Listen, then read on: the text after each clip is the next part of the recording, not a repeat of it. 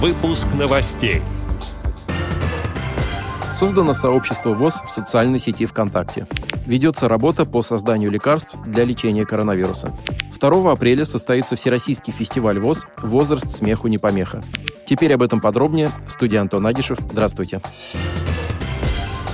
В субботу, 2 апреля этого года, в Ульяновском культурно-спортивном центре впервые состоится Всероссийский фестиваль ВОЗ «Возраст смеху не помеха». В состязании примут участие около 10 команд из 8 регионов России. Все конкурсы на фестивале юмористического содержания. Будет смешно, оригинально и остроумно. Трансляцию можно услышать и посмотреть в комнате «Малый зал» голосового портала «Тимток» КСРК ВОЗ и в группе подразделения культуры КСРК ВОЗ в социальной сети ВКонтакте. Начало в 10 часов по ульяновскому времени. В Москве в это время будет 9 часов Sofutrar.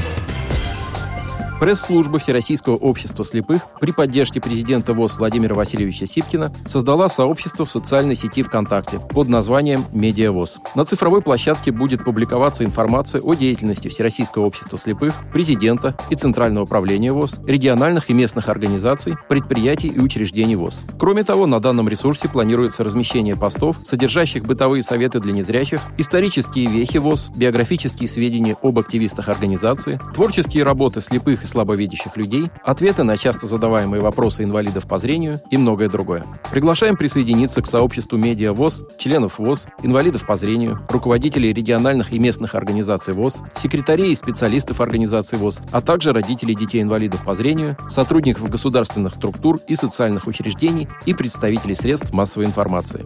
Адрес сообщества Медиа ВОЗ в социальной сети ВКонтакте vk.com slash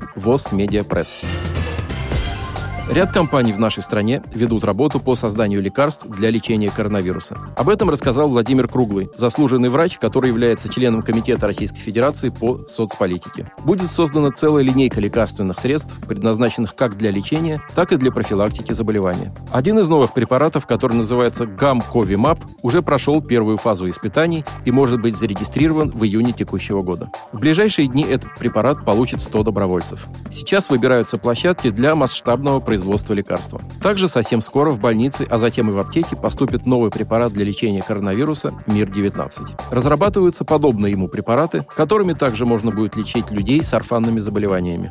Отдел новостей «Радиовоз» приглашает к сотрудничеству региональной организации. Наш адрес – новости собака радиовоз.ру. О новостях вам рассказал Антон Агишев. До встречи на «Радиовоз».